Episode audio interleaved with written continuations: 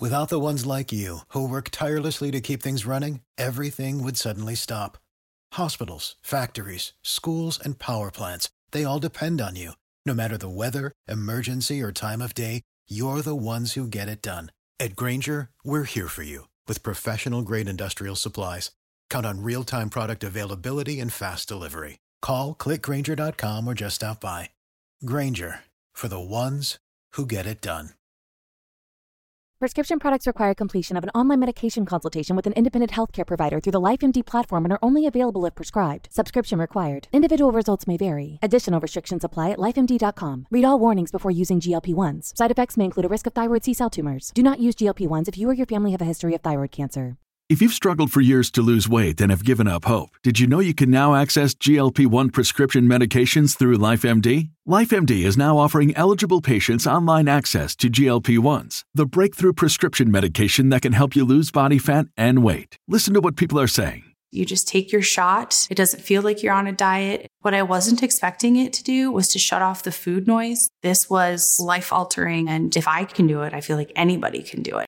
And here's the best part your insurance may cover 100% of the cost of your medication. So go to trylifemd.com to have your eligibility checked right now. Get started today at trylifemd.com. That's T R Y L I F E M D.com.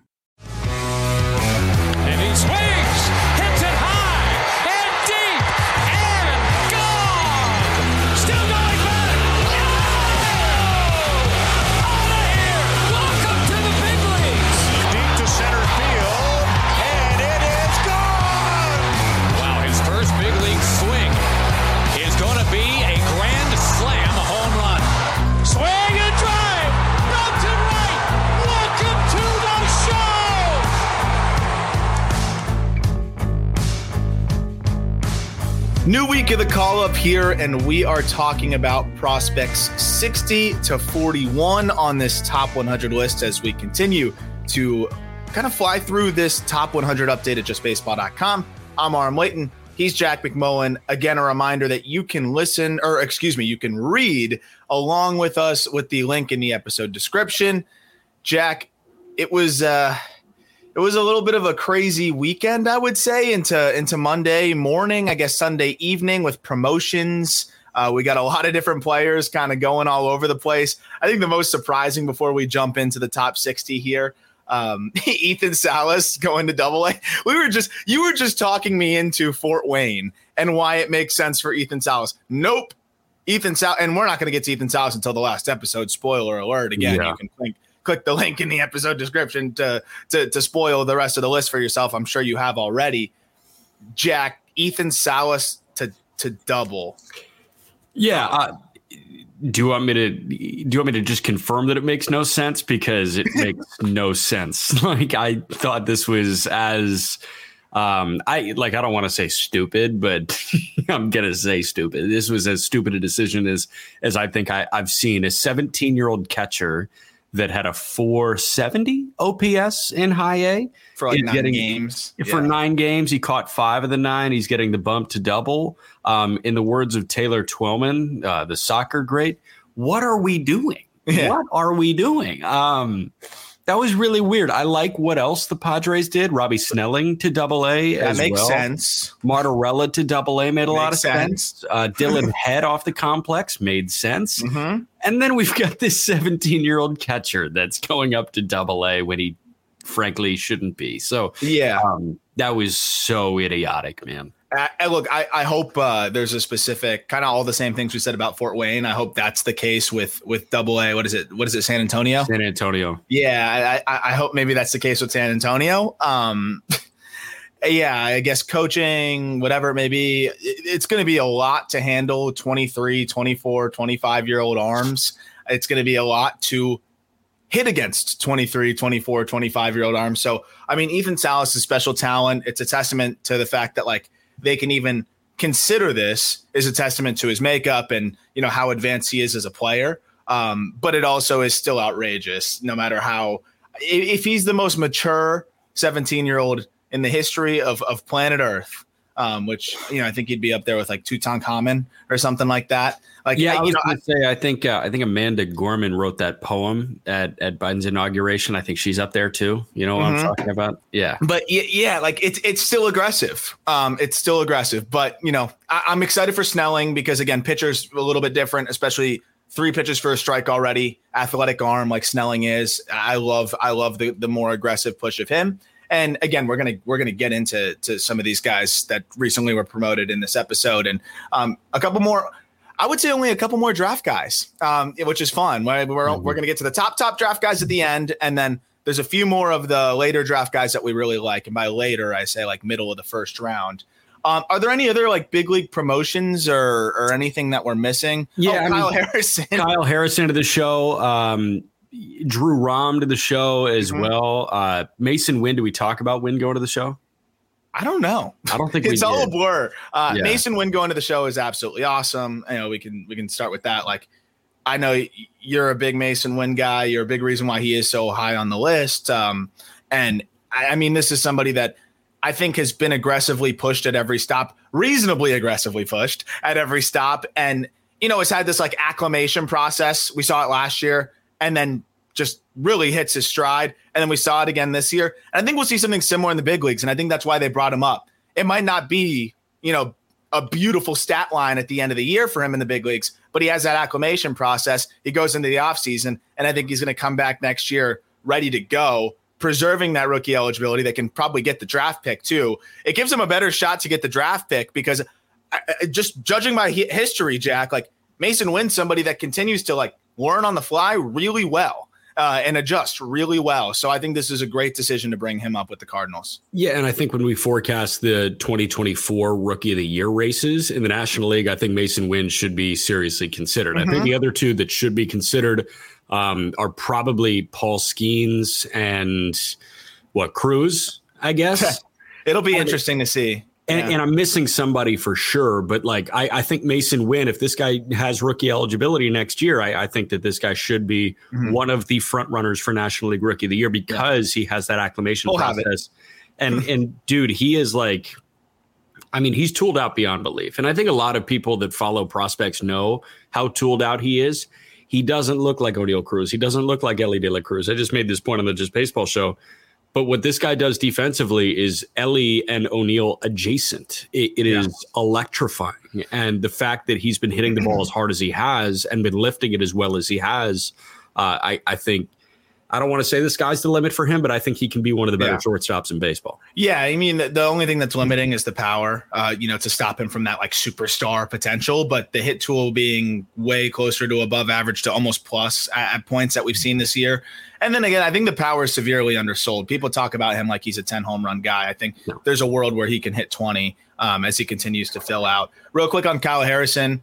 All of the reasons and, and go, but you can go back and listen to the episode. Uh, it was the first one, 100 to, to 81, where we break down Kyle Harrison you know, and some of the concerns that I have there, um, that we have there around the command, the, the delivery is is is a lot. You know, uh, it's a reliever's delivery to a degree, and I think that's why we've seen some some struggles there. But most most notably and most importantly, change in the slider shape. Uh, fastball shape, you know, lost several inches of horizontal, and the changeup has been unusable. He's thrown six changeups in his last six appearances, period, because over the course of this year, he's only thrown it for a strike 40% of the time. So you're looking at a guy that's really fastball, slider. I think he's tried to kind of mix a cutter in now. And that just shows me that's a guy that's kind of like in fight or flight because the changeup was a big part of what he was doing last year. I think what we're going to end up seeing is Kyle Harrison throwing 75, 80% fastballs, and he can succeed to a degree that way. But, you know, I'm interested to see how it goes. I hope I'm wrong. I hope he, he dominates. Um, but I think this is a Giants team that's just kind of all hands on deck. They've been all year with Casey Schmitt, with Marco Luciano. Um, you know, now they're they're doing it with Kyle Harrison. Um, the Cade or not Cade Marlowe. The other the other guy Oh, that they Wade just Meckler.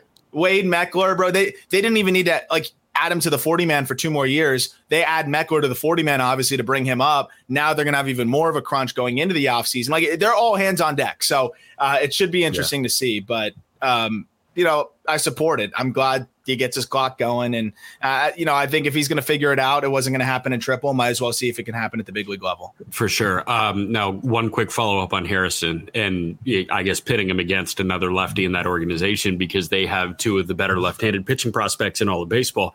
Uh, if you were starting an organization from scratch, and you were given one of those left-handed pitching prospects, Kyle Harrison or Carson Whisenhunt, um, in in an expansion draft type thing, mm. which one are you taking? Ah, God, that's really tough. Yep, that, that's really tough. I I want to say Harrison, and that's the thing the the hesitation is all I needed to hear. Yeah, I mean that's supposed to be a consensus top 100 or top left-handed pitching prospect in baseball. Yep. I'd probably take Harrison off talent and figure that you know we can adjust some things and you know Whisenhunt's you know th- there's there's a maximum there. Um, but yeah, it's a it's a great con- it's a great conver- The fact that it's a conversation is pretty absurd. Yeah, um, and shows kind of where we're at. But let's jump into it. Number sixty, we got Kyle Teel, catcher, Boston Red Sox. I think there's no way anyone's going to have him higher because I think the way he slipped in the draft may have put off people, you know, put off evaluators like, hey, like, should we really have him in the top 60 if he fell, you know, out of the top 10 and, and to what, number 14 to the Boston Red Sox? I can't believe this dude fell. I really can't. I, he did everything you'd want to see at UVA. Uh, I know it wasn't for three straight years, but, you know, we saw him perform steadily better in the sophomore year and then really broke out the junior year, improved defensively. Um, you know, there's the big thing for me with Teel is you look at his build, it's very wiry. Like there's room for more strength, and he yeah. swings the crap out of that bat. Like it's controlled aggression. And he's been awesome to start his professional career. They assigned him straight to high A. He has looked pretty good defensively. He's been gunning down runners. And also, I mean, just not swinging and missing. The approach has been great. Um, that my question is how much power is there? But so far, you know, it seems like there's at least going to be average. You know, maybe you can get slightly above. And again, I think he can fill out.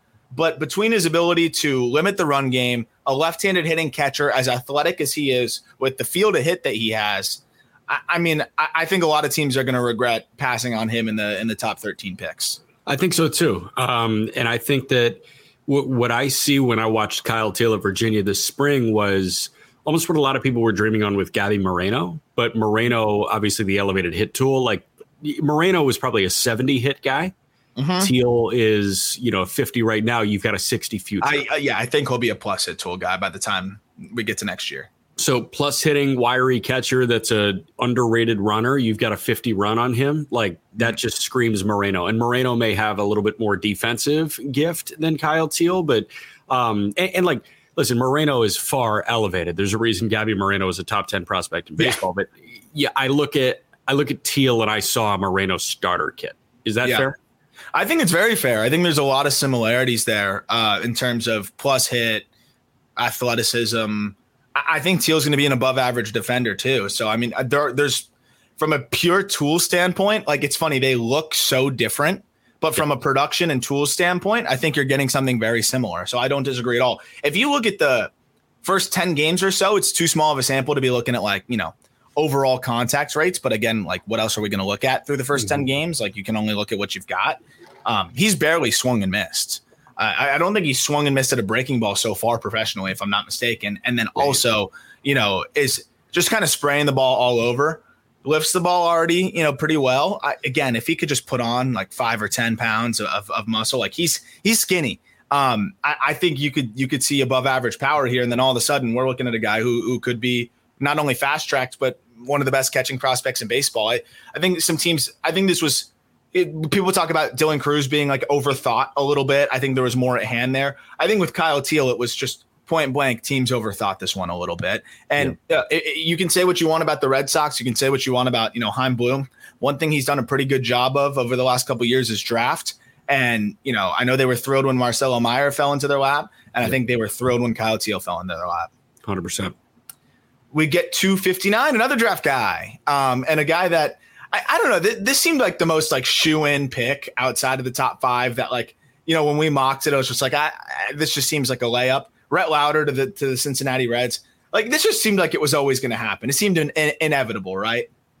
Yes, um, I think what we looked at was okay. The Cincinnati Reds are either going to go with Rhett Lowder or Kyle Teel, and they opted for Lowder. And listen, they just added their best pitching prospect in their organization. I think he already hops over Connor Phillips. You've got him already hopped over Connor Flip, uh, over Connor Phillips, and Yeah. you know Chase Petty. While he has looked good, Lowder is just better, man. Yeah.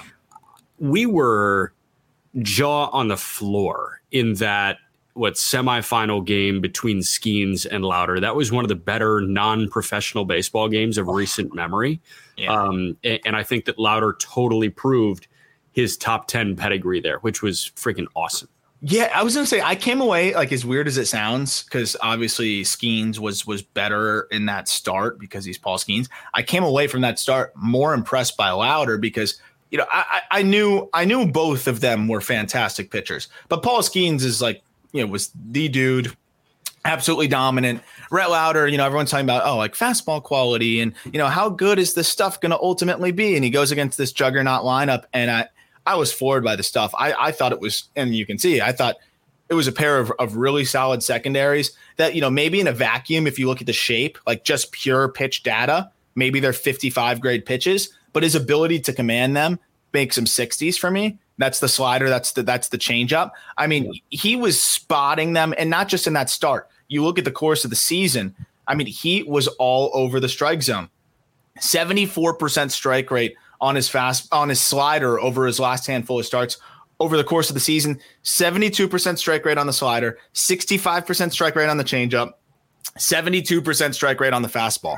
Like that will play. He has the ability to sequence. His pitch ability is just so impressive. Catchers must have a field day working with him because you can go to any pitch and any count, and you know that there's a really good chance that he's going to hit his spot. I have better than plus command for this guy. And again, if the fastball ends up being average, he hedges that because he's got the four seamer and he's got the two seam slash sink, which is again great for a great American ballpark, but also just helps kind of hedge like, hey, I'm not going to get a ton of whiffs with my heater. I can also get ground balls too.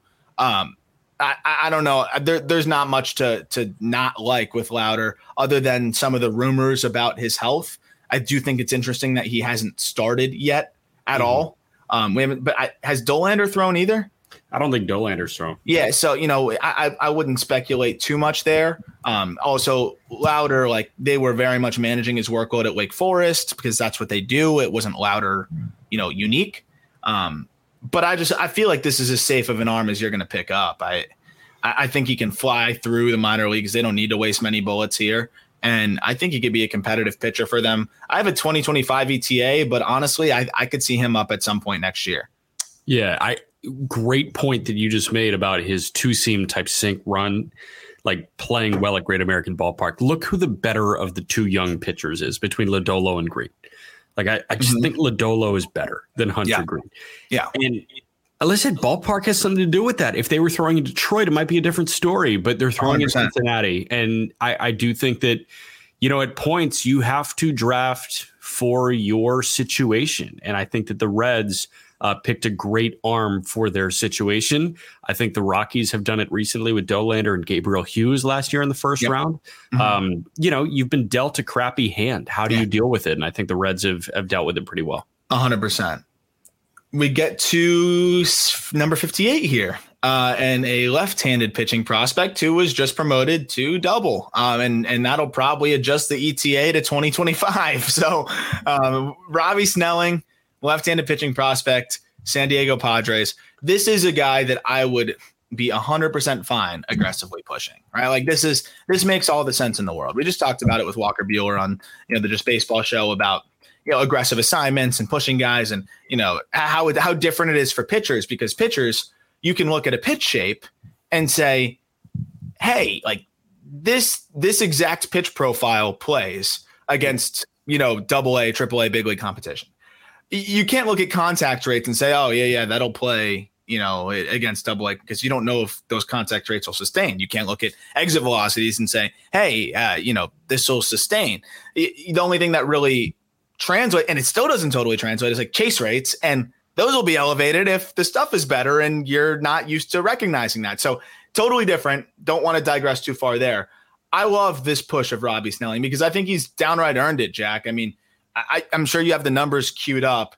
He's been fantastic uh, overall this season. I mean, he's just been a pretty much a walking quality start. He's already stretched out too, which is interesting. Like he's throwing a lot of pitches in these starts. 19 years old, fastball sits 93. Uh, can get up to a four or five. You know, I, I, think he's touched a seven this year, but it's it's relatively rare. Uh, curveball feel is phenomenal.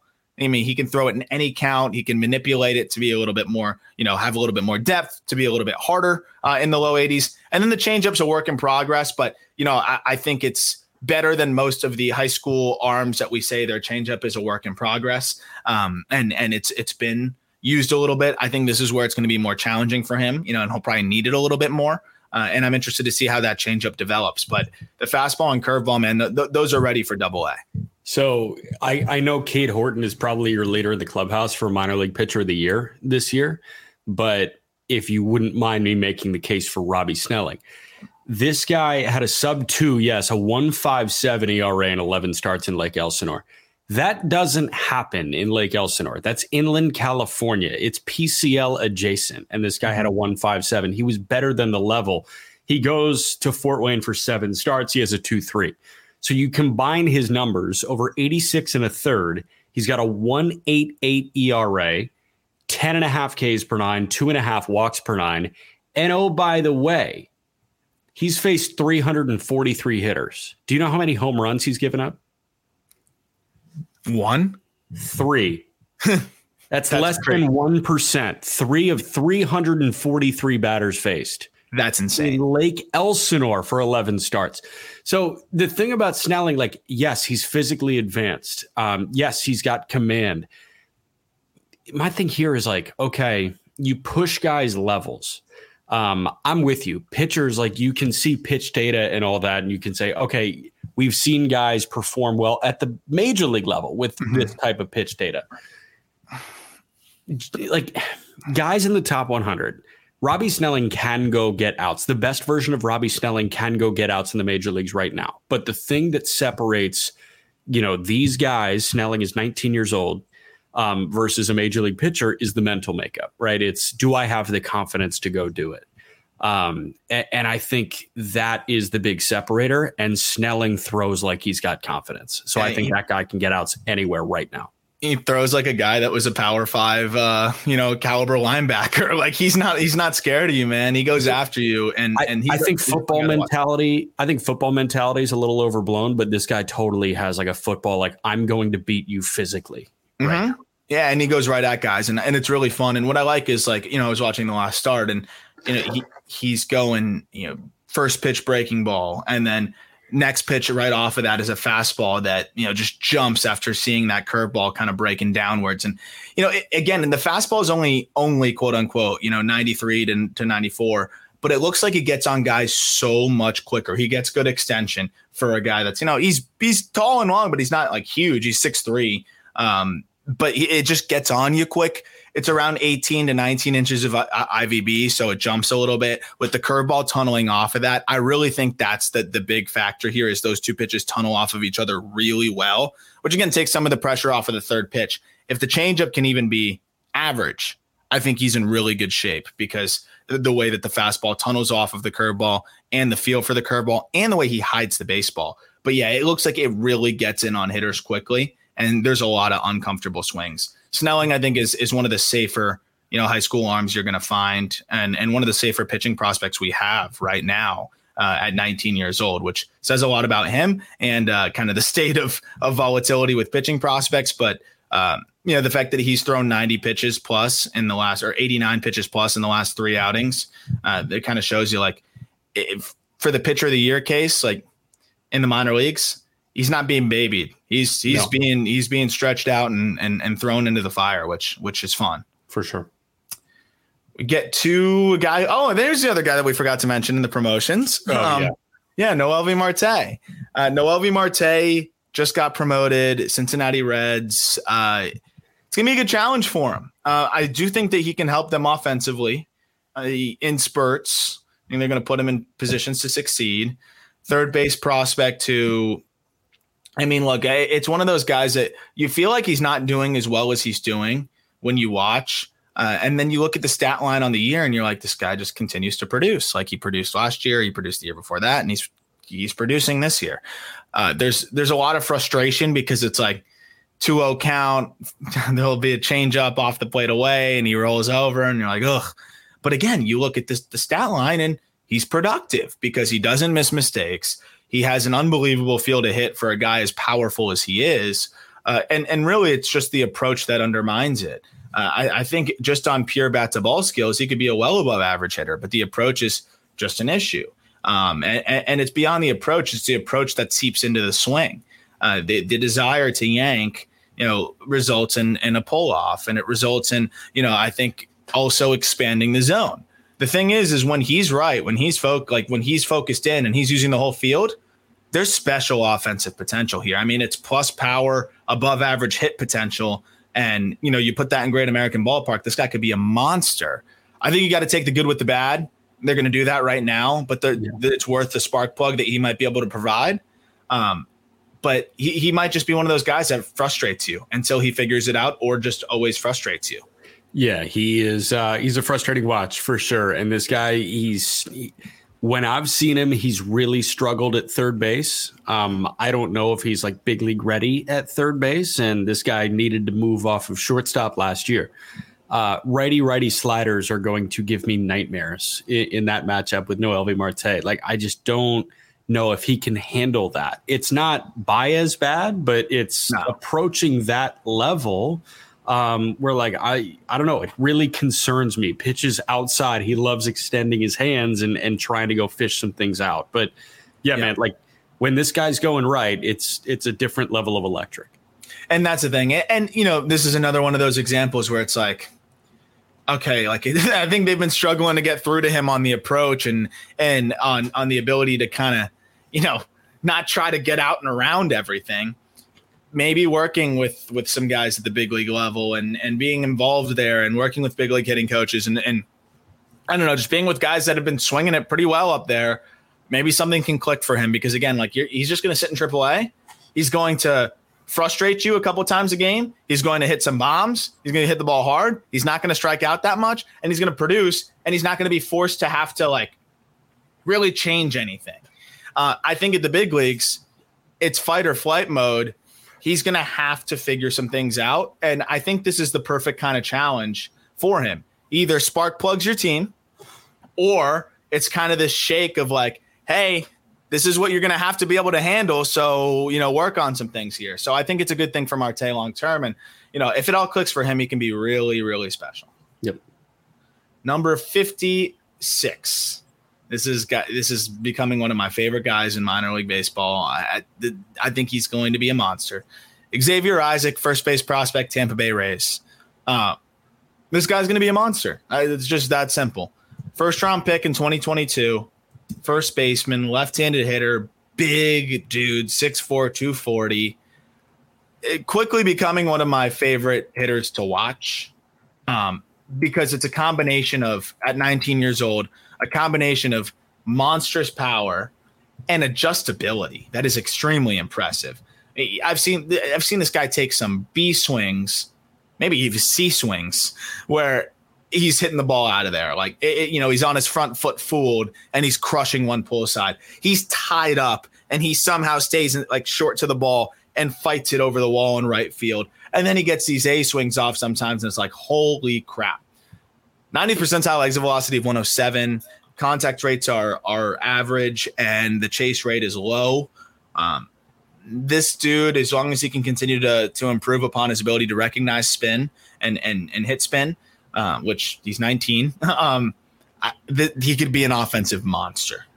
He's a huge human being. That's the only thing I have to add. Like 6'4, 240, but he somehow looks bigger than that. Like yeah. This was the kid that was taken that was the big high school kid, like very Triston Casas, but yes. lesser known than Triston Casas. Where it was like, wow, you're just a mammoth human being for 18 years old. I can't wait to see what you look like when you're a full blown adult. And uh, it looks like there's going to be 70 power when he's a full blown adult. Yep. Uh, it seems like it. Uh, we got a max of 113 already. Again, Come 90 on, percentile of 107 and it's all fields. That's the impressive thing too. I, it's such an advanced swing. The way he's able to kind of like control his body for such a big kid. Uh, there's some home runs the other way. I promise you, I've, I think I've tweeted almost every single one of his home runs. So if you just want to like search at arm weight Nate and then Isaac, you'll find probably a handful of videos of him just going deep, like to all fields. Pull side, it's it's silly, um, but yeah, he can hit the ball the other way real hard, and he's a sneaky decent athlete. I think he can be a fine defender at first base eventually. Um, but yeah, it's all about the bat here, and I think it's going to be a damn good one. Uh, and I think it's part of the reason you you look at the organizational depth. I think it was mostly because you have Caminero and you have Austin Shenton doing what he's doing up there, and you have you know a handful of other guys that are really interesting. Uh, but I think Xavier Isaac's performance already made the Rays a little bit more okay with parting with a Kyle Manzardo to go get a pitching process or pitching. Jeez, an arm with control like Aaron Civale. I'm just in prospect mode mentally. Uh, yeah. But to get an arm with control like Aaron Civale, I think you know for them that was a no brainer. And you know, thank goodness they did it now, as as we see their arms continue to to kind of go down. Unfortunately. Yeah, and I think that what you see the contingency or you see the succession plan for Yandy Diaz. So Diaz is going to be there with Aranda as the backup right now. Aranda is the understudy, um, but when Xavier Isaac is ready, that's kind of when Yandy Diaz's contract yeah. is going to be up in Tampa. And that's why the Rays are so annoying because it's like every time the guy moves on and they don't pay him, then there's another guy like just waiting in the wings and they oh, regenerate. Yeah, and it's like boom. They're they're always in a good spot.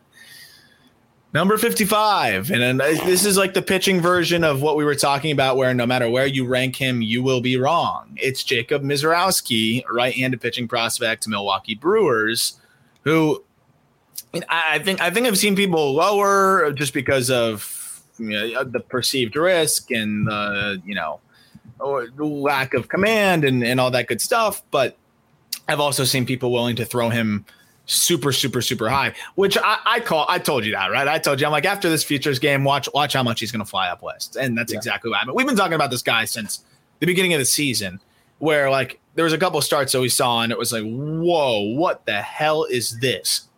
And now, obviously, you know, it's become very uh, popular uh, the, what kind of stuff this guy has, and understandably so. You get to throw on the big stage we knew Pitching Ninja was going to pick that up and people were going to get excited.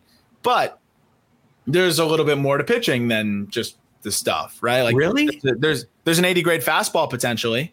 There's a 70 grade sweeping curveball. It's it's really closer to a sweeper and a plus cutter, but uh, that might not matter if the command's 35. And that's what we're kind of waiting to see here is does this six foot seven right hander control figure out a way to control his limbs enough to have average command. If he has average command, I think it's game over. Bro, you're so lame. Pitching is all about stuff. You don't need command when this when this is gross. Come on. Yeah. Um, in Biloxi, five starts. He's met his level, by the way. Like he he got better in high A than he was in low A, but this guy's met his level in double, 21 innings, um, try 36 punch outs. It's 15 and a half per nine, but he's walking seven guys per nine. Yeah. Um, you know, 17 hits against him. Two guys have taken him deep. D- double's a weird spot, man. And like, we'll, we'll see what he's doing here, but the command is just like no bueno at all. He's walking six guys per nine when you combine his numbers across all three levels that he's been at so far this year. But you keep shoving him up because he's punching out 15 guys per nine. Yeah. Like, I, I don't know. This is, uh, I guess there's a bunch of reliever risk here, but I don't want to think about it because he's so young and he's already in double A. Um, he's at 71 in the third innings right now. He's probably going to get to about 90 yeah, this year. I, yeah. We'll see what next year looks like. Next year is a big one for me because if this mm-hmm. guy is good and double, get to triple, I'm like, okay, this is maybe the best pitching prospect in all of baseball. But if he has a high fours, low fives again, and he's walking six guys per nine and double, I'm like, okay, you know, let's start talking about the reliever risk here. Yeah, you know, it's kind of like the same Kyle Harrison type conversation, but in a different way. Because again, there's like, there's a little bit more to the arsenal here. There's even a changeup yeah. that he, he mixes in that's interesting. He is coming off probably his best, I think, his best professional start, which is interesting um, and, and a good sign. I mean, he just went six six innings his last start out of shutout ball, one hit, three walks, 12 Ks. Sure. my problem is this: it's not just the the walks. He's also drilling dudes, which is one scary when you're up to 102. But like in his last five games, guess how many hit by pitch? 16 walks. Guess how many hit by pitch? Uh, like five, right? Five or six. 11. That's a lot. So like that's I, I never look at hit by pitch for a pitcher because like it's just not going to happen enough to be a factor. But like that, his hit by pitch rate might be higher than Robby Snelling's walk rate. Yeah. I'm almost positive it's higher than Robby Snelling's walk rate. Okay. 11 Hit by and pitch, two, innings. two. Th- uh, how many? You want the like the, the actual numbers to like actually do this? Oh no, here we go. Um, yeah, 18 and 71 in the third. Um, all right. So let's do 18 You divided by, do it by batter's face though, technically. But you can do you can do hit by pitch per per nine. Oh, I was doing per nine. Yeah, hit by yeah, that's fine. That plays. That plays. times nine. He is 2.27 hit by pitch per nine. Okay. And then Robby Snelling. I think he's around two five walks per nine. That's pretty close. That's really close. That's really close. That's so scary. Um, but yeah, I mean, like that's the other side of it. When you're when you're hitting that many guys, you got to kind of factor that in with the free passes. But um, last start looked really good. Again, to get into the, the stuff though, like the cutter's 92 to 94, and it's a joke. Like you're not hitting that if it's around the zone. Um, the fastball when it's elevated is unhittable. When it's you know down, I've been talking to hitters who who faced him. They said like the fastball when it's down like that you feel like that's your shot. Like that's your shot. And and in that's when he gives up the home runs or or or hard contact is the when he tugs the fastball down hitters feel like they can see that from that high release point. Like it just kind of comes down right into the barrel. But when it stays up it's really tough especially with the cutter and the sweeper off of it. So um yeah again if it all clicks for him he's he's I don't even know if we've seen anything like him like it's it's it's some crazy stuff yep. we get to 54, ironically, as we were just talking about, Kyle Manzardo. And here is Kyle Manzardo, Cleveland Guardians first base prospect. Um, he's on like a he's finishing up a rehab assignment right now, and then should get rolling in, in AAA with the Guardians. Uh, we, we've talked a lot about Manzardo, so we don't have to rehash too much. We talked about him on the um, on the trades episode as well. Yeah. Uh, this is a guy that to me, you know, eh, one of the safest offensive profiles in the minor leagues. Uh, the, the offensive output's a little diminished this year. And I think part of that was this focus to add more power, which is understandable for a first baseman. Yes, he hit 22 home runs, but look how many of those came in high A. And then also, you know, you look at the EVs and, and the batted ball data, and it was like, okay, how much more power is in here? So he comes out this year, and his 90th percentile exit velocity jumps by two ticks. And most notably, his ground ball rate just absolutely gets slashed, uh, which was already low, gets slashed by another 10%. I think he has one of the highest fly ball rates in, in the minor leagues uh, and in AAA, definitely the lowest ground ball rate are up there. As a result, I think it took away a little bit of that feel to hit because that, that that's the calling card, right? Is, is the plus to bear, borderline plus plus hit tool. Yeah. The raw power is above average at best. So there's this like balance he has to strike of, yes, I do want to tap into more power, um, but I don't want to hit 240. I don't want to have a 267 BABIP. And that's what he's got right now because the launch angle is straight upwards. And this is a guy that has a phenomenal feel to hit and can shoot the ball the other way for a base hit, um, who can spoil pitches. And like, I think he kind of got away from that, trying to be this power hitting first baseman a little bit. And I think there's going to be this middle ground that he will find uh, that that will be 20 home runs and hitting for average. And I think that's ultimately what he's trying to settle in on here. I think the best version of Manzardo because he probably came into this year thinking, okay, I'm going to hit 30, but I'll hit 260. I don't think 260 and 30 is the best option for Manzardo. I think 320 is the best option for Manzardo. And, and that is a guy that is, I mean, way, like not seen anywhere close to as often as the 260 for 30 guy. Yeah, uh, it's Josh Naylor this year, right? Like you look at Josh Naylor this year, he's played 96 games. He's uh, 306, 346, 500 slash line with 15 homers. Uh, I think that's what you dream on with Manzardo is something that looks like that. And again, like this is, I, I like seeing a hitter trying to do things to, you know, maximize his ceiling.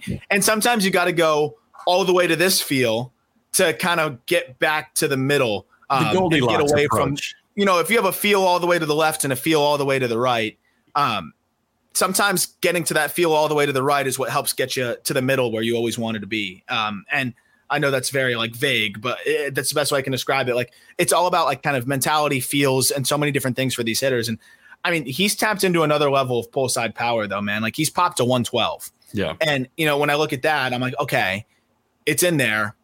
That's good to, to know. Now just leverage your counts. 2-0, get that 112 swing off. But Yep. don't get that 112 swing off like all the time. need- you don't need to. It's okay to shoot one the other way for a base hit. And I, I think he's finding that balance. And I think, you know, that's why the Guardians love him. Right. If he was the sellout for power guy, you know they're not asking for him in this deal. Uh, so, you know, I think the Guardians are also going to kind of push him to to go back to a little bit more of, of who he was last year uh, with that added power. Because it's not just because he's swinging harder; he added strength, and I think it'll all kind of come together to be a, a really nice profile offensively. No doubt. We get to 53, Gavin Stone. Gavin Stone is a guy that, you know, I think we were kind of hoping would be graduated by now. Technically is not, uh, and is on a really nice stretch in AAA, which is is really important here with the Dodgers because I think he can he can help them. Um, you know, we're waiting to see when Walker Buehler will come back and and how he can help them. But Gavin Stone, you know, he kind of ditched this like bigger slider for this harder cutter in the low 90s. And it's finally given him like a third pitch that he can trust uh, because we knew the changeup. You know, you know that's a that's a diabolical pitch, Jack. I mean, that's one of our favorite. I, I there, there was a point in time where I used to just unsolicited text you like Gavin Stone changeups, like they're just because they're like screwballs. They're they're unbelievable. Fastball was down a tick to start the year. Now it's back to 95, and that's a really good sign too. Um, you know, but the fastball is never going to be this like 70 grade heater because it's you know a little bit flat. So he needed this third look. He finds this low 90s cutter, man, and I mean I don't know if you have it queued up. He's pitching in the PCL, so the ERA may be slightly inflated, but I would I just kind of want to look more at the whiff numbers. It- he's he's been really good over the last three four starts.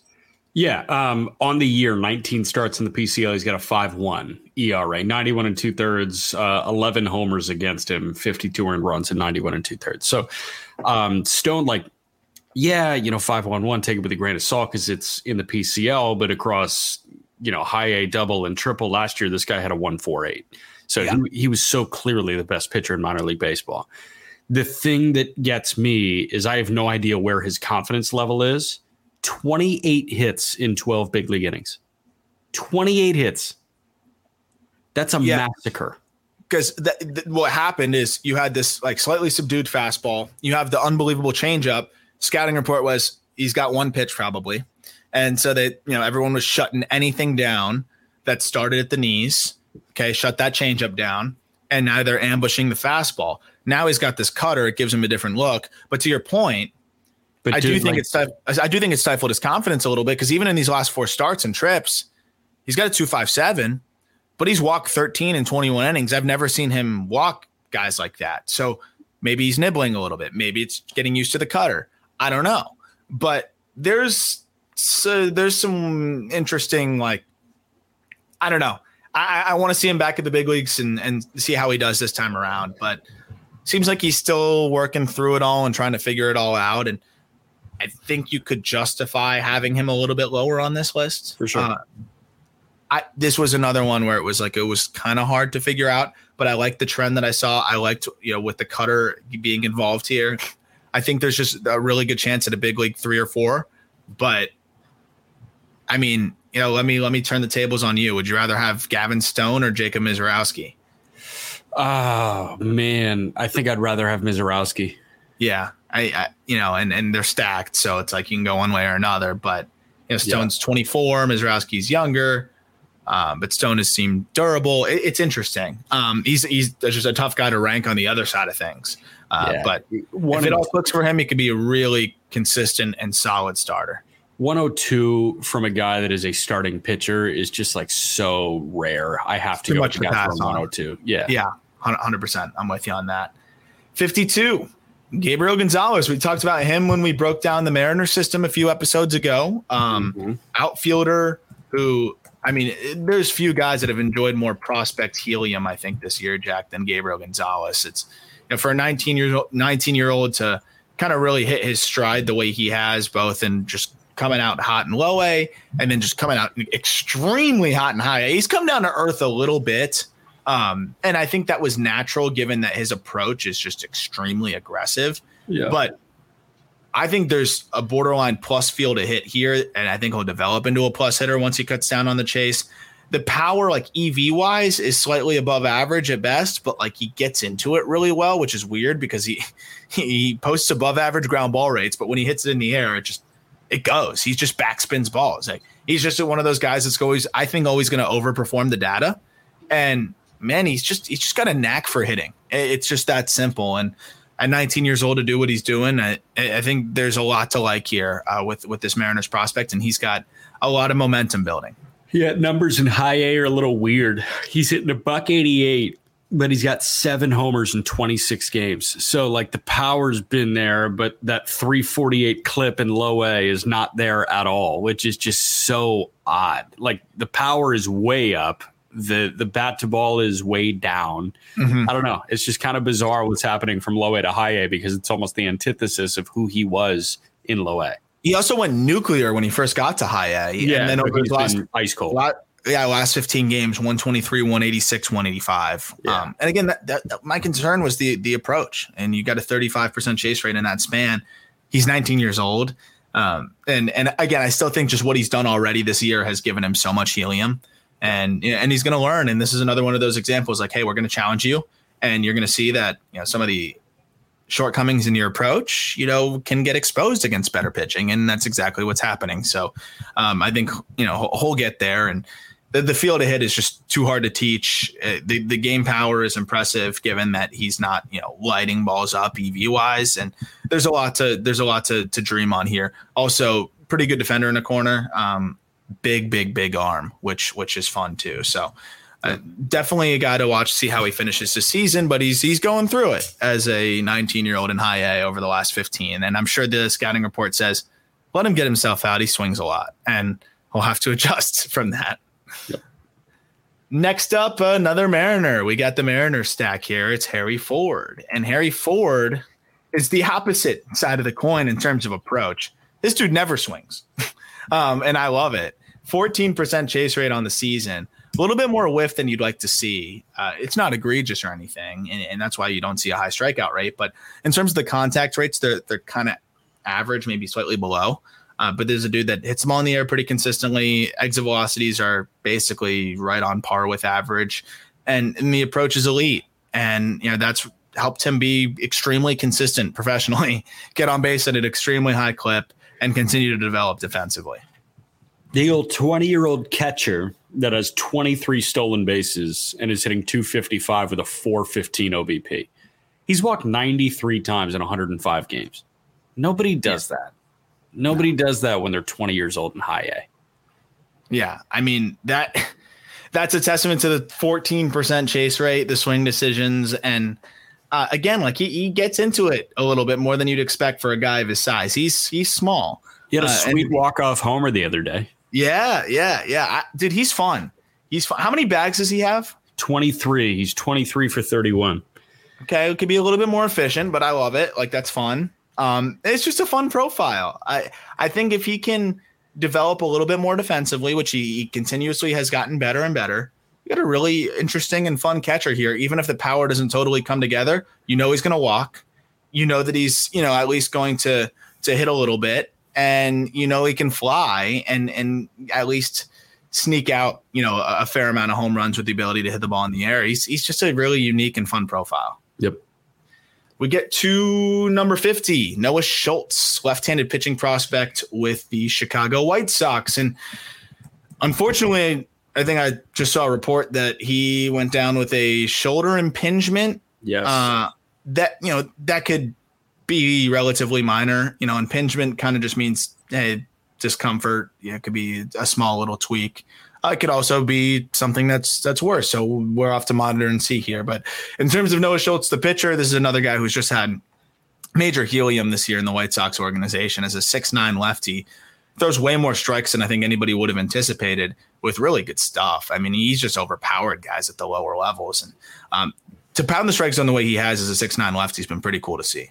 Schultz has been flat out awesome, and I'm just going to run you through the numbers here. In 10 starts with Low A Kannapolis, 27 innings, 17 hits, four earned runs, 38 strikeouts, six walks. That's 13 Ks per nine. That's two flat walks per nine. Um, now, qualitatively, watch him, watch the delivery, go watch it, go pull up a YouTube video and tell me you don't see a little Sale in there. Like, Yeah. I think that's what White Sox fans are dreaming on because this is a guy that controls that long limbed body so ridiculously well. And you've got that command. Sale didn't have that command coming up, but Sale had that left side. You've got no idea where it's coming from until it's coming at you. And I think that's a lot of what Schultz has.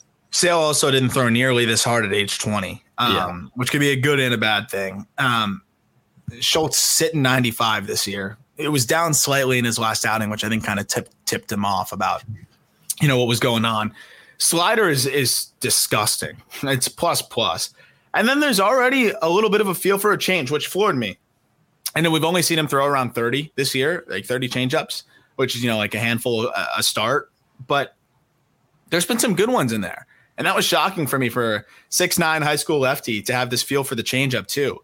I think it's there's potential for plus plus fastball, plus plus slider, and, and an average to above average changeup from that release point. See you later. Uh, it could be really fun. So hopefully he's healthy. Hopefully he's okay. Um, and I, I'd imagine this is probably the last time we see him this year. Uh, would maybe so. depending There- on, on the no prognosis. Yeah. Depending on the prognosis, maybe he could go throw a few innings in the fall league if they want to play it safe and not pitch him the rest of this year, and then and then do that. Or you know we'll just see him next year. But I think he's already shown enough to to be considered one of the best left-handed pitching prospects in, in baseball and one of the best pitching prospects in baseball in terms of upside. I think so too. We get to 49. Luis Angel Acuna, new Mets prospect. How about some some Mets on this list? Which you know we didn't have many in, in previous years, but that's what happens when you're sellers and you are also buyers through money. You're buying prospects. They bought Acuna, and I love it. I love it. You know because I think this this is a guy that instantly becomes one of, if not you know, their their best prospect, uh, d- depending on who you graduate. And um, it's just been fun to watch this guy develop. It's it's been really impressive to see him, you know, develop as a hitter, develop as a, as a fielder, turn into one of the best base stealers in in, in professional baseball at 21 years old. It's far different from his brother. You know, it's not going to be 40 homers. It's not a multiple 80 grade tools, but I see above average hit. I see above average raw power. I see plus speed and I see a plus glove. And that's a fun player and a good player and the kind of guy that like I think every system wants. And You know- clearly the Mets did. An all around safe player. Like they, they've got so much volatility in New York. Like such is the burden of being the New York Mets. Um, I, I think McNeil, that's already proven to be like a bad extension, unfortunately. Um, you know, like who's to say Acuna can't be your second baseman of the future? Oh my And God, he'd be one of the best defenders in the sport. So Uh, come on, like let's let's do this. You know what I mean? Like let's Yeah. make him the second baseman of the future, and you pair that middle infield tandem of Acuna and Lindor, and you've got some magic up the middle. There's some like Nico Hoerner adjacency there if you put him at, at, at second base. Dude, it's not Horner going to be a, Swanson is must see, and and Lindor and Acuna would be even more must see. Lindor and Acuna would be, oh my gosh. See? Defensively would be insanity. Yep. Insanity. The two things that I really wanted to hit on really quick is Acuna had a bit of a pushy swing, which, you know, we talk about like, you know, firing the barrel kind of fo- like firing your hands forward um, and how that can make you kind of feel like velocity gets in on you instead of kind of snapping the barrel back. And um, that's something that like Acuna, you know, with the setup, he has the same setup as his brother. It's it's a it's kind of synonymous with like holding the back hip right and staying back on the baseball and and hitting from there. If you're moving forward, you're moving towards a baseball that's coming at you 95 miles an hour. You're giving yourself less time. You're crowding yourself, and and he crowded himself because it's really hard from that hands out setup the way they set up. You know, both him and his brother Ronald like it's hard to stay back, and Ronald has perfected that. But Ronald struggled with that off of the ACL tear, and you saw what happened last year.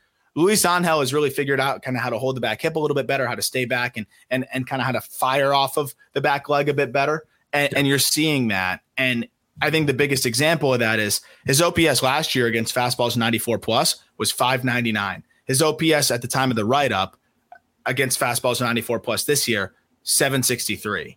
Um, hmm. and, and, it's gotten better and better and better, as has his ability to hit breaking balls, as has his exit velocities, as has his spray charts of just using the whole field. So uh, instead of kind of pushing forward and being heavy on the front foot, he's staying back better. He's giving himself more time. And I think it's resulted in more power, better swing decisions, and the ability to hit velocity better. So I'm excited about Luis Angel Acuna. How many stolen bases does he have, Jack? Ooh, a lot. Um, let me pull up the exact number. Luis. And we'll move to 48.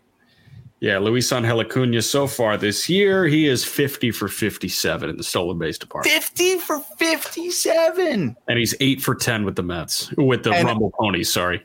Yeah, 90th percentile exit velocity of 103.5. I do think that there's above average power here as he continues to, you know, try to lift the ball a bit more. But Aram, he's hitting 209 in 17 games with the Rumble Ponies. He's people really underestimate, even when it's the same level. I know you're joking, but people people always underestimate like what a trade kind of does for a hitter, like the, the or for a player. Period. Like the game plans are different, the coaching is different, the situation is different, the pressure is different. Like it takes a little bit of time. It'll also, and no offense to the fine people of Binghamton, New York, but Frisco, Texas, and Binghamton, New York, they are not the same. and the ball doesn't fly the same either. Um, yeah. I can tell you that. Yeah. Uh, number 48, Tink Hence, right handed pitching prospect with the St. Louis Cardinals. They don't come more athletic or electric than Tink Hence. He's hit a bit of a snag of late in double A, and double A is an understandable challenge for him. Uh, and as they, they finally kind of taken the training wheels off a little bit in terms of letting him throw 75, 80 pitches. And um, yeah. that's been encouraging to see. Uh, what hasn't been encouraging to see is struggles to keep the ball in the yard. And, you know, it's, it's hard to pitch in that league, man. It, it's hard to pitch there. He's 21 years old. He has a potential for two plus pitches, three above average that he, he usually throws for a strike. I think he's been, you know, struggling to, to I, I think, trust his stuff to a degree so yeah. far this year uh, when he, since being promoted to double A. But I mean, the, the, the track record last year, you know, what we saw from him last year was just comical. I think he had a whip of 0.88 in low A in 52 and a thirds innings. Uh, but I think you know some of the some of the things that he's still working on in terms of feel for the changeup, consistency of the curveball, fastball shape, like all those things have been challenged more in Double A. Um, and I think this will be a good learning curve for him. Yeah, and he's going to start next year in double. He might spend the entire year in double. He's not a guy that I think the Cardinals can fast track, like Jordan Walker, like Masyn Winn they the Cardinals are kind of the ones the Cardinals and I guess San Diego now are the ones that fast track their guys that they feel like can be you know some of the better prospects in the game. Tink Hence, you know, he was he was amazing. He was generational in the low A. He was really good in high A, and now he's not that good in double A. So like, let's see him get good in double A, and hence yeah. maybe the first guy in a long time that we've seen prove it at every level in the minor leagues. Yeah, yeah, it's true. Um, with the way that they've handled him, you know, he's going to have to prove it at every level. Maybe he goes from double to the bigs. That might be the one exception. Mm-hmm. You know, because mm-hmm. we've seen guys kind of go from the Texas League, uh, go straight to the bigs. But he's had to prove it low A, high A, fall league, and now and now double. And I think this is the first adversity we've seen him face. So I, I think, what would you say, Jack? Would you say take the adversity with a grain of salt? It's probably a good thing. I mean, this guy's been mowing through every stop. Like it's yeah, okay to run into some trouble as a high school arm in, in double A now. He's 20 years old in double A. Yes, yeah. It's okay. Yeah. Like th- that's the thing, man. The people that are jumping out on Edgar Quero should be jumping out on Tink Hence, but we didn't jump out oh, on Edgar Quero. So, oh my gosh. I, even since we last talked about Edgar Quero, go look at his numbers since, since he's joined though. Talk about trades being easy or hard for guys. It's been easy for him. Look at his numbers since, since joining the White Sox org. It's a joke. Yep. Um, fly through these last few here. Bo Naylor is a big leaguer we're ranking. Um, when we do the end of season update, you know, it won't be as comprehensive. We'll just be talking about the guys who made it, you know, and and and get added in because it won't be that many graduations. Bo Naylor is going to graduate. But yeah. Jack, I think we're like we're seeing it come together for Bo Naylor here on both sides of the ball. Like, of course, there's going to be this learning curve offensively. I'm not expecting him to, you know, immediately mash. Like he's kind of your classic guy that you know probably is going to take two 300 plate appearances to finally get to the point where he's a league average hitter because he's a catcher as well. But he's graded out as an above average catcher. He's limited the running game well. I, the blocking and framing has been good. And you know what? He's walking. He's kept the strikeout rate at a palatable rate. I know that he's got a 76 WRC plus and he's hitting 198 through 40 games. Yeah. I, I've come away encouraged. I don't know about you. I've come away encouraged. Like I don't see any massive red flags, and I'm seeing the player that we hoped he could be s- slowly seeping through here. And and I think he's going to come out next year and, and look really good and, and be a, a really solid catcher for them. I, he's a stupid good athlete, and I wish he wasn't on this list in in the way that I wish he graduated. I wish they went with him on opening day and gave him a full year as opposed to the Zunino and was it Luke? he wouldn't have been worse. He, wouldn't have been worse. No, who, what he's doing right now is already better than what they had. Who was the Guardians' backup? I'm blanking on this right now. It wasn't Luke Maile because Maile's in Cincinnati, right? It wasn't Leon, right? Um, it was who was it? Cam Gallagher. That was the backup. Like Zunino and Cam Gallagher. Come on now. It's like you should have just gone with Naylor, but I watched Naylor dominate and triple, and now he's you know like getting his feet wet, and the Guardians aren't competing for anything right now. So. Um, yeah, man, I, I think this is huge for Bo Naylor, and I'm glad to see that he's been graduated. And I mean, he's made some plays defensively behind the play that I'm like, wow, you He's- are a different level athlete. he's a positive war player right now, which is honestly rare for rookie catchers. Um, he's a half a win player through 40 games. I know that's not the best thing in the world, but for a guy that's kind of gotten thrown in the fire midseason when they paid Zunino and people thought Zunino was going to be the guy, again, this production in the beginning of the year, instead of the negative war they got from Gallagher and Zunino, and I'm not saying the Guardians would be in the playoffs, but they'd be in a better position with literally this. If it never changed, the 198, 281, 355 with the defense they're getting would have been better than what they got. And and this is just the tip of the iceberg. I think he's going to be a, a 240 hitter with above average to plus power, good athleticism, and he's turned into a solid defensive catcher. It's it's it's, it's fun to see. Cam Gallagher, 127 plate appearances. What's his OPS plus? Uh, 18. Negative four. Yeah. Okay. Enough said. Like, jeez. Uh, but, but but a rookie can't do that. You know, like okay. um, 46. Recent friend of the program, Jackson Jobe. Yeah. Um, man, go listen to that interview. Uh, if if you think uh, the ranking is high, if you've been like underwhelmed for whatever reason by the stuff, go listen to that interview, and then you'll be even more amped up on the makeup. But there's no reason to be underwhelmed by the stuff. The stuff's been really good. Jackson Jobe, since coming back, has been awesome. It was really important context talking to him as well, and, and this is what I had heard from some sources through, and I get to pull the sources card. What I heard through some sources like was that the Jobe injury wasn't bad. Like even when it went down, it was like really good prognosis. They're just going to be very careful, and that's exactly what Jobe said on the on the interview. He's like just very aware and just like, hey, I'm I was the number two pick, uh, you know, or number three pick. Yep. I'm uh, obviously I'm a high school arm, big risk. I get why they were careful with me, but I had a lot of time to work on shit. Basically, was what he was saying. It's like I had a lot of time to be throwing full strength bullpens, and I think you're seeing that. I think you're seeing how developed he is. It was a little bit of a back inflammation issue, so it wasn't like it was an arm thing.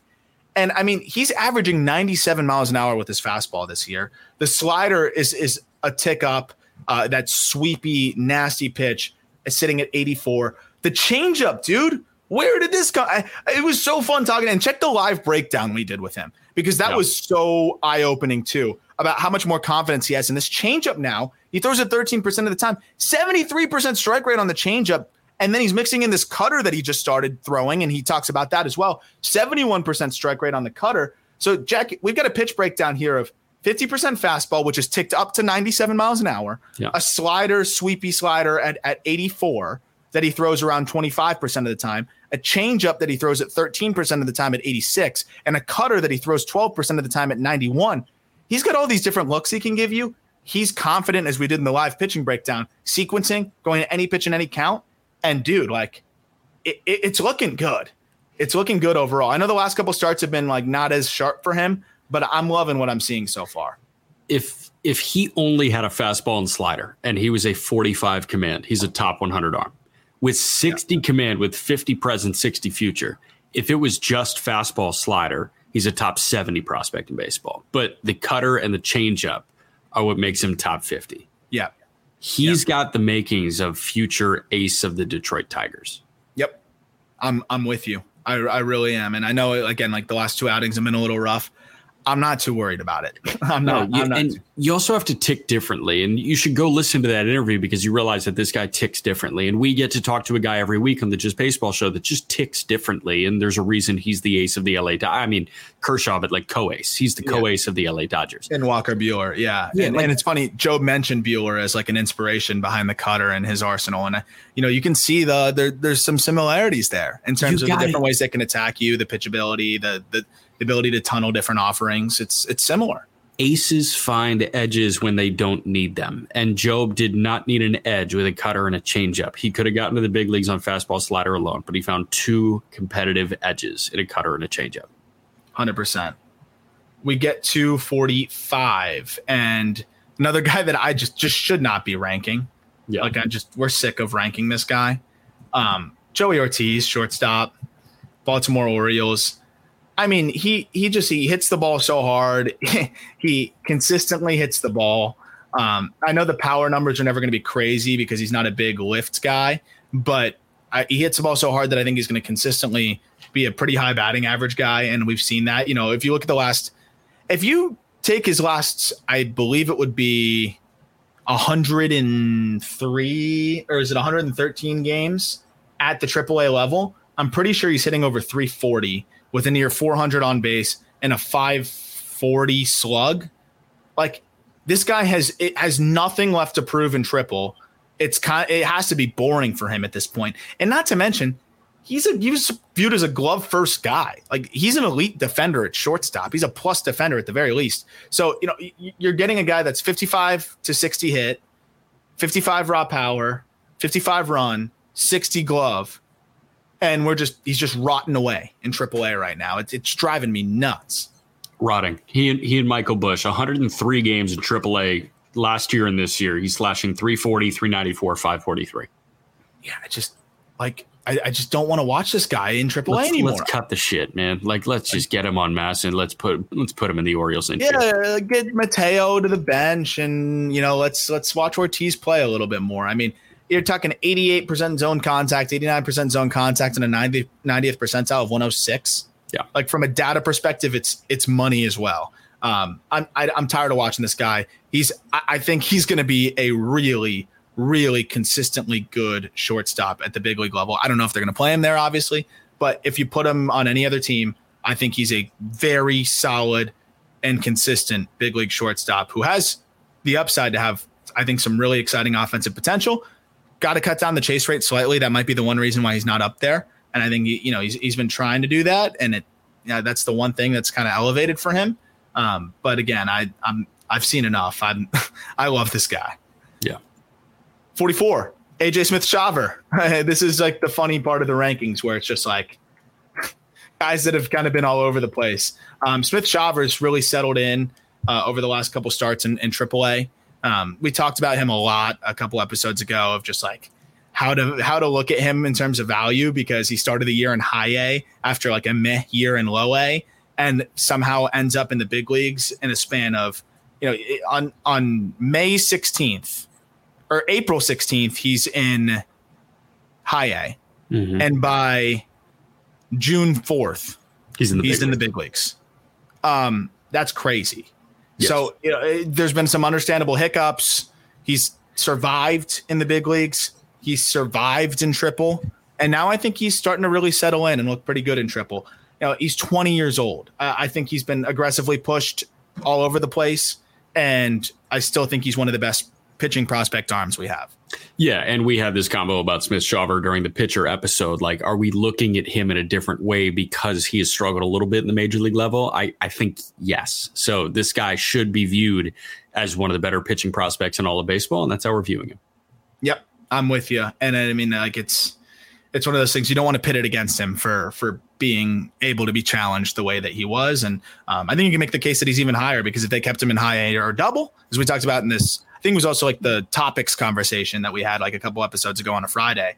Um, he would have been carving through high A and double and probably be in the same conversation as like a Cade Horton type maybe. So it, it's hard to it's hard to really rank him specifically there. I Got a couple more. I know you got to bounce, Jack. So, uh, Josue De Paula, Dodgers outfielder, 43 on the list. I'm a big De Paula guy. Uh, I know that you're all the way into. Um, I mean, this guy, like the power is still a work in progress. He's still trying to find that, and I think he will, um, because he's a big dude with with uh, plenty of room on the frame. But what I've been floored with is how advanced the swing is, and how comfortable he looks at the plate, and the contact rates. I mean, it's just really impressive stuff. I I, I think this is going to be one of those guys that could go nuclear next year. Um, he just turned 18 years old. Yeah. He has all this room to add strength. The contact rates are borderline plus. And again, like you can see so much room in his frame. The chase rates are low. Um, this is my pick next year to go like supernova, I think. So he's 18 years old, but he's not in double A yet. So Yeah, yeah, he's cooked. he's cooked. Um, no, I- this is one of those guys where like go watch video of him swing a bat, whether it's on X or on YouTube. Like, Yeah. just go watch him and tell us that he isn't a top 50 guy. And, and I know, like, hey, if you look at the baseball reference page and you see a 750 OPS, it's like, oh, okay, whatever. Go watch him swing a bat. Yeah. For 18 years old, no 18 year old. 17. It's, it's his age 17 season, really, too. Yeah. Um, Yeah. yeah, it's such an advanced swing. The power will come, I promise. And with the approach being where it's at, I think this is one of the best teenage prospects we have right now. Um, and it's only going to get better and better. Again, this is my like supernova breakout candidate guy for next year. I'm really excited to see what he's going to do. One of my favorite young swings that we've got in the minor leagues with so much more room to add impact. 42. Talk about impact. Uh, Termarr Johnson, uh, second base prospect with the Pittsburgh Pirates. Dude, this guy hits the crap out of the ball. And a little scary moment the other day. Took a ball off his hand, comes back in, plays the next day, hits a home run. Uh, he has really settled into high A, which is encouraging to see because I thought this could be a test for him. And it, and it has been a test. Like he's definitely struggled with the consistency, um, but he's definitely started to tap into a lot more power. He's starting to walk a little bit more. And uh, I mean, he's holding his own up there. It, it's, it's been impressive to see. He's 19 years old. That they we've talked about how the hit tool is not the 70 grade hit tool that I think people celebrated it as, but the power is well above what anybody gave him credit for. I think at the beginning of the year, uh, or or at, at draft time as well. He's elevated his stock for me this year with plus power, with a good enough field to hit and a really good approach, sub 20% chase rate. Uh, Termarr has the chance to be a, an offensive monster from the left side of the box at, at second base. Well, in early returns is that he's Kang less in high Yeah. A, which is really interesting. Now, I, this guy is whippy as shit, and we we've talked about him. We talked about him when he got that promotion to high A, but dude, like I, I think getting out of low A, getting away from low A pitching where it's you know effectively wild is going to Yeah. be massive for a guy like this. Especially when we talk about everything we talked about with Dylan Crews. Like, yeah, I know he's not as advanced and there's more whiff, but this is a guy that's really selective, really good feel for the strike zone. And I think, you know, this will help him being in high A, like you said, and it has. I mean, we've seen the strikeout rate drop. We've seen the walk rate sustain. It's not 22%, but it's 17%. And he's been really productive. So, yeah, I'm excited. I think Termarr proving it here in high A uh, is really going to help solidify his stock as, you know, one of the, the better, you know, again, talk about teenage hitting prospects in the game. He's a young 19. Young 19. Last but not least, we got Ricky Tiedemann, left-handed pitching prospect with the Toronto Blue Jays, who, if healthy, you, you can see the future value here. I mean, he's probably the only 60 future value guy, 60 plus future value guy we have outside of the top 20. Um, if healthy, Ricky Tiedemann's an ace. Uh, That's the question, though. Does he stay healthy? And I can't predict that. I can't project that. Um, it's been a little bit of a struggle for him since returning to double. He had the most comical rehab appearance I've ever seen in in, in Dunedin, where he went three innings of one hit, no walks, no Ks, nine or sorry, no walks, no runs, nine Ks. So every guy was retired via the strikeout. We've had two appearances for New Hampshire in Double A, one where he didn't make it out of the first. The last one was a lot more encouraging: three and two thirds, two earned runs, one walk, five Ks. Um, that that's you know good to see. Mean, it's fastball that is mid to upper 90s, touching 100 that gets on you from a 6'4 long release point, three quarters. Just gross. Talk about Sale-esque. Here's another one. Slider that's downright unhittable, and a changeup that when he has it is also plus. We've got 270 pitches and a 60. And the command has shown when he's healthy to be above average. But you know, when guys are banged up, it's hard to repeat that release point the same way. And I think that's impacted him. We've seen above average command. I think this guy to me is everything that people wanted Kyle Harrison to be. Yes. And it's just about the health. And, you know, again, we can't predict that, but Ricky Tiedemann has a chance to be really special. He's a, he's a strikeout artist, man. Um, across the last two years, 36 innings in low A, 16 Ks per nine. 37 innings in high A, 13 Ks per nine. 28 innings in double A, 14 Ks per nine. He's a strikeout savant. And listen, he's, and he's not walking seven guys per nine. So don't walk anybody and, and don't get hurt. Uh, here are the numbers by by pitch, real quick. Fastball last year, 150 opponent batting average. Changeup last year, 170 opponent batting average. Slider last year, 130 opponent batting average. What do you, like? What are you What are you looking for? What are you What are you keyholing? What are you trying to hit? Uh, good luck. Um, you know his real name is Tariq Lenny Tiedemann. Yes. That's also awesome. That's sick. It's a sick name. But yeah, we'll, we'll wrap up on that. Um, I already kept Jack longer. I know he's got to get to the ballpark, but that'll do it for this episode of the call up. We've got two more to go 40 to 21 and then 20 to number one. Uh, again, the link is in the episode description if you want to read along on all of these write ups. As always, thank you for listening. Look forward to talking prospects with you tomorrow.